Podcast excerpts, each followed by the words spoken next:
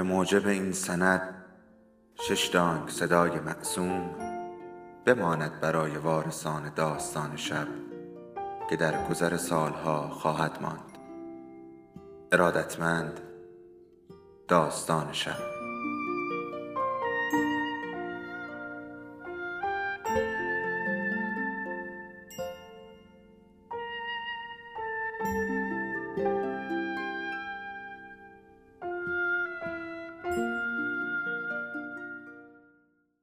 یکی بود یکی نبود.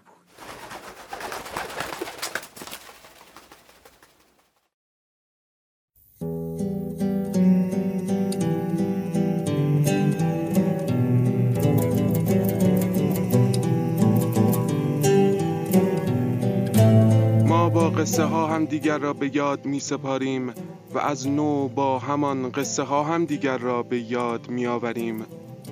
حالا یکی از ما قصهش را بلند می‌خواند تا به یادش آوریم. سلام. اینجا داستان شب است و این صدای شماست.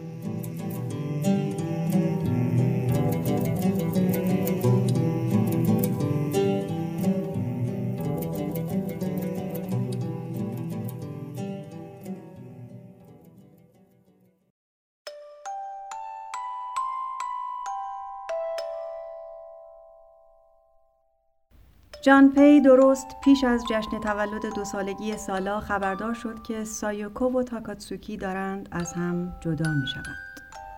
سایوکو خبر را با یک جور شرمندگی به او داد. برای جان پی توضیح داد که تاکاتسوکی از دوران حاملگی او دوست دختر داشته و مدتی است که دیگر خیلی کم به خانه می آید.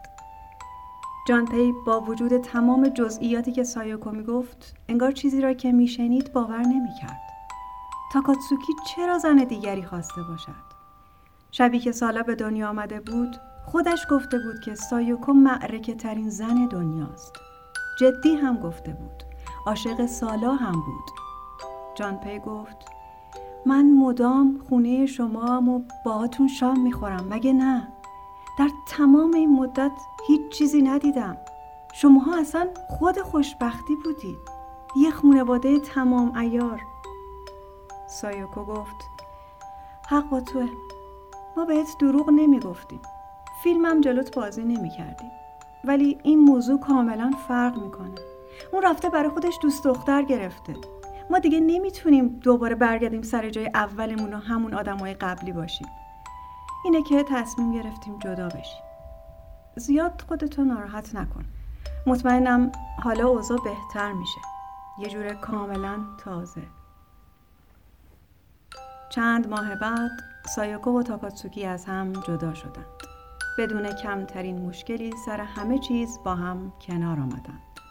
بدون هیچ ادعای خسارت یا جنگ و دعوا بر سر پول و خرجی. تاکاتسوکی رفت با دوست دخترش زندگی کند و قرار شد هفته یک بار بیاید و سالا را ببیند. هر دو هم موافق بودند که اینجور روزها جان پی هم خودش را برساند. سایوکو به جان پی گفت اینجوری هم برای من راحت تره هم برای تاکاتسوکی. جانپی تازه 33 سالش بود ولی احساس می‌کرد یک دفعه خیلی بزرگ شده. هر وقت دور هم جمع می شدند تاکاتسوکی باز می شد همان تاکاتسوکی پرحرف و شلوغ همیشگی. رفتار سایوکو هم کاملا عادی بود. انگار که هیچ اتفاقی نیفتاده. در هر صورت اوضاع به چشم جانپی حتی عادی تر از سابق بود. چون سالا از جدایی پدر و مادرش چیزی نمی‌فهمید. جان پی هم نقش خودش را خیلی خوب بازی می‌کرد. هر سه مثل همیشه می‌گفتند و میخندیدند و از گذشته ها حرف می‌زدند. یکی از شبهای ژانویه تاکاتسوکی و جانپی بعد از شام با هم از خانه سایوکو آمدند بیرون. بخار نفسهاشان در هوای سرد آخر شب به سفیدی می‌زد. تاکاتسوکی در راه به جانپی گفت هی جانپی بگو ببینم. کسی و زیر سر داری که بخوای بگیریش. جانپی گفت فعلا که نه. هیچ دوست دختری چیزی. چطوره؟ تو و سایوکو برید پیش هم ها؟ چی میگی؟ جانپی انگار به چراغ پرنوری نگاه کند چشمها را روی تاکاتسوکی تنگ کرد و گفت چطور؟ منظورت چیه چطور؟ معلومه هیچی که نباشه تو تنها مردی هستی که دوست دارم بابای سالا باشه فقط واسه این می‌خوای من با سایوکو ازدواج کنم؟ تاکاتسوکی نفسش را بیرون داد و دست انداخت دور شانه های جانپی پالتویی که به تن داشت بازوهاش را کلفت کرده بود ببینم مشکلت چیه؟ از پیشنهاد عروسی با سایاکو خوشت نمیاد. یا فکر می‌کنی اینجوری پا جای پای من می‌ذاری؟ این مهم نیست. فقط می‌خوام بدونم به این موضوع به چشم معامله نگاه می‌کنی یا نه. فقط بحث لیاقت مطرحه. تاکاتسوکی گفت معامله در کار نیست. ربطی هم به لیاقت نداره. تو سایوکو رو دوست داری قبول؟ سالا رو هم دوست داری. پس باقیشو ول کن. می‌دونم تو هم گرفتاری خودتو داری قبول دارم. ولی این حرفا واسه من مثل اینه که بخوای شورتتو در بیاری بی این که قبل شلوارتو کنده باشی. جان پی چیزی نگفت و تاکاتسوکی هم در سکوت عجیبی فرو رفت. شانه به شانه هم به طرف ایستگاه ته خیابان می‌رفتند و نفسهای سفیدشان را به سیاهی شب می‌دادند. جان پی گفت در حال توی احمق تمام ایاری تاکاتسوکی گفت مجبورم حرفتو قبول کنم. هرچی بگی حقمه. انکار نمی کنم دارم به زندگی خودم گند می‌زنم. اما بزا بهت بگم جان پی کاری از دستم بر نمی اومد هیچ کاریش نمی‌شد بکنم. نمی‌تونستم جلوشو بگیرم. منم بهتر از تو نمی‌دونم چرا باید این اتفاق میافتاد. فقط می‌دونم که افتاد. الانم نمیافتاد دیر یا زود بالاخره میافتاد. جان پی حس کرد قبلا هم این حرف را شنیده. گفت یادت میاد شبی که سالا به دنیا آمد؟ به من چی گفتی؟ گفتی سایوکو معرکه ترین زن دنیاست. گفتی هیچ کس نمی‌تونه جاشو بگیره. هنوزم میگم از این نظر هیچی عوض نشده ولی اتفاقا همین حقیقت می‌تونه همه چی رو خراب کنه. جان پی گفت نمی‌فهمم چی می‌خوای بگی. تاکاتسوکی سرش را تکان داد و گفت هیچ وقتم نمی‌فهمی. حرف آخر را همیشه تاکاتسوکی می‌زد.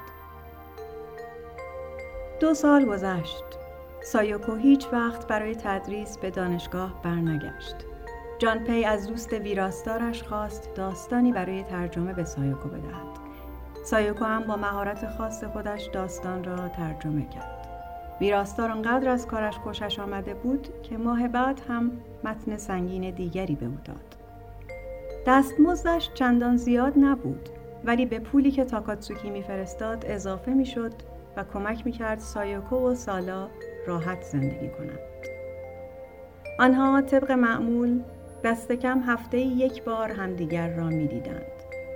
وقتهایی که تاکاتسوکی گرفتار بود و نمی آمد سایوکو و جان پی و سالا با هم شام میخوردند. میز شام بدون تاکاتسوکی ساکت بود و گفتگوها به موضوعاتی کشیده می‌شد که به طرزی غیر عادی عادی و پیش پا افتاده بود. جوری که اگر کسی آنها را نمی شناخت حتی ممکن بود خیال کند یک خانواده معمولی سه نفره هستند. جامپی همچنان داستان کوتاه می نوشت. وقتی سی و پنج سالش شد چهارمین مجموعه داستانش ماه ساکت را منتشر کرد. این کتاب یکی از جوایز ویژه نویسندگان را دریافت کرد و بر اساس داستان همنام کتاب فیلمی ساخته شد. علاوه بر اینها جان پی یک مجموعه نقد موسیقی و کتابی هم در مورد پرورش گیاهان زینتی نوشت و یکی از مجموعه داستانهای جان آپدایک را هم به ژاپنی ترجمه کرد. موقعیتش به تدریج در مقام یک نویسنده تثبیت شده بود. خواننده های خودش را داشت و یک درآمد ثابت و مستمر. جان پی هم چنان به طور جدی به خواستگاری از سایوکو فکر می‌کرد. چند بار شد که تمام شب را بیدار ماند و فکر کرد. دوره هایی هم پیش آمد که نتوانست کار کند. ولی هنوز نمی‌توانست تصمیم بگیرد. هرقدر بیشتر دربارش فکر می‌کرد این موضوع در ذهنش پررنگ تر می شد که همیشه کس دیگری درباره رابطهش با سایوکو تصمیم گرفته. و او همیشه در جایگاه انفعالی بود. تاکاتسوکی بود که او را از کلاس بیرون برد و گروه سه نفریشان را شکل داد. بعدش باز تاکاتسوکی بود که سایوکو را برای خودش برداشت با او عروسی کرد از او بچه دار شد و آخر سر طلاقش داد و حالا هم همین تاکاتسوکی بود که به جانپی اصرار می‌کرد با سایوکو ازدواج کند. جانپی سایوکو را دوست داشت شک نداشت و حالا بهترین وقت ازدواج با او بود. به احتمال زیاد سایوکو هم نه نمی گفت ولی جانپی نمی توانست به این موضوع فکر نکند که قضیه دیگر زیادی ساده شده. آخر چه چیزی باقی مانده بود تا خودش دربارش تصمیم بگیرد؟ این بود که همچنان دلدل کرد و تصمیم نگرفت تا اینکه زلزله آمد جان پی آن موقع در بارسلونا بود و در حال نوشتن قصه برای مجله داخلی یکی از خطوط هوایی. شب که به هتلش برگشت، اخبار تلویزیون را تصویر ساختمانهای فروریخته و ابرهای سیاهی از دود پر کرده بود. شبیه تصاویر بعد بمبارانها. چون گزارشگر به اسپانیایی حرف می‌زد مدتی طول کشید تا جامپی شهری را که به تصاویرش چشم دوخته بود بشناسد عکاس مجله از او پرسید شما اهل کوبه اید نه؟ جان پی هیچ تلاشی نکرد تا با خانوادهش تماس بگیرد. شکاف میان او و خانوادهش آنقدر عمیق بود که هیچ امیدی برای آشتی نبود. با هواپیما به توکیو برگشت و زندگی عادیش را پی گرفت. دیگر هیچ وقت تلویزیون نگاه نمی کرد. روزنامه هم کمتر می خواند. و هر وقت صحبت زلزله می شد لام تا کام حرفی نمی زد. حرف از کوبه و زلزلهش بازگشت به گذشته بود که او مدتها پیش در ذهنش دفن کرده بود. حتی بعد از فارغ و تحصیلی هم پا به آنجا نگذاشته بود. با وجود این زلزله زخمهای اوریانی در وجودش به جا گذاشته بود. به نظر می رسید که داشت بعضی از جنبه های زندگیش را تغییر می‌داد. بی صدا اما همه جانبه. حس کاملا جدیدی از انزوا پیدا کرده بود. با خودش می گفت من هیچ ریشه ای ندارم. هیچ پیوندی ندارم. صبح یک شنبه ای که قرار بود سالا را برای دیدن ها به باغ وحش ببرند تاکاتسوکی زنگ زد و گفت کاری برایش پیش آمده. و گفت بالاخره با کلی التماس و درخواست قول مصاحبه با استاندار را گرفته. متاسفم مجبورید بدون من برید باغ وحش ولی خیال نمی کنم آقا قرصه از ندیدن من زیاد پکر بشه. به این ترتیب جان پی و سایوکو سالا را به باغ وحش اوئنو بردند. جان پی سالا را بغل کرد و خرسها را نشانش داد. سالا به خرسی که از همه بزرگتر و سیاهتر بود اشاره کرد و پرسید ماساکیچی همونه؟ جان پی گفت نه بابا این که ماساکیچی نیست ماساکیچی ریزه تر و تمیزتر و خوشتیبتره این همون یارو قلچماق تانکیچیه سالا چند بار داد زد. تانکیچی تانکیچی ولی خرس اعتنایی نکرد. بعد سالا رو کرد به جامپی و گفت یه قصه از تانکیچی برام بگو امو جامپی. جامپی گفت کار سختیه. تانکیچی قصه های جالب کم داره. یه خرس خیلی معمولیه. نه مثل ماساکیچی بلد حرف بزنه نه بشمره. حتما یه چیز خوبی داره که بشه برام تعریف کنی دیگه. جانپی گفت آره حق با توه.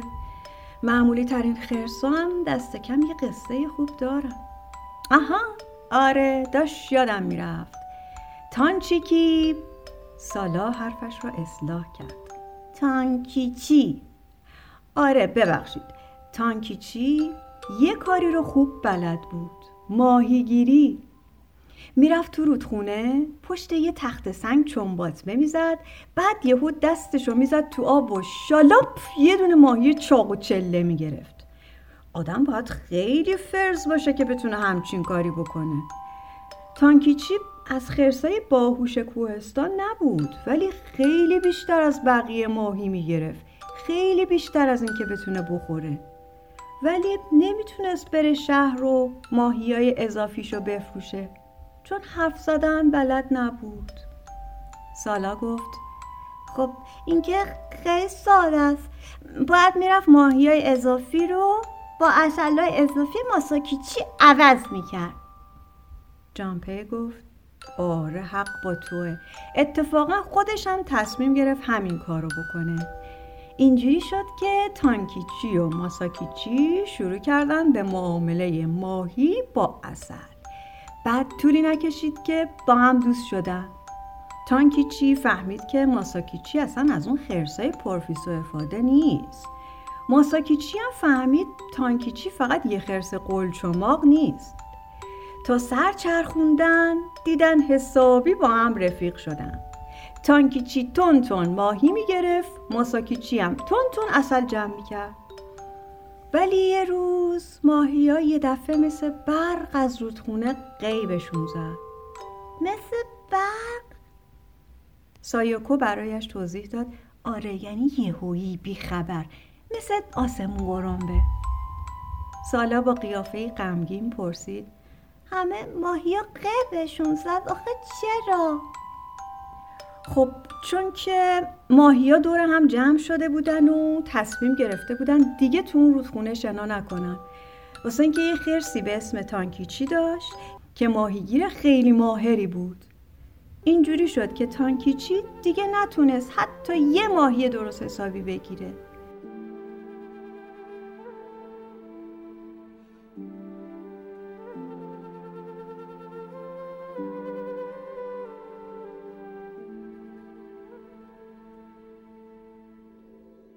داستان شب بهانه است. برای با هم بودن دور هم نشستن شنیده شدن.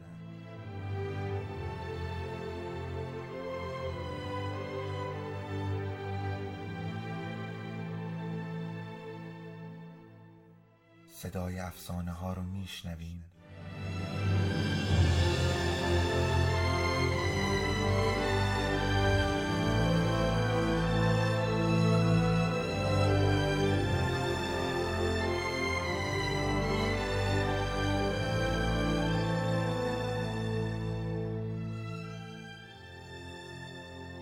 sabes tú un peje.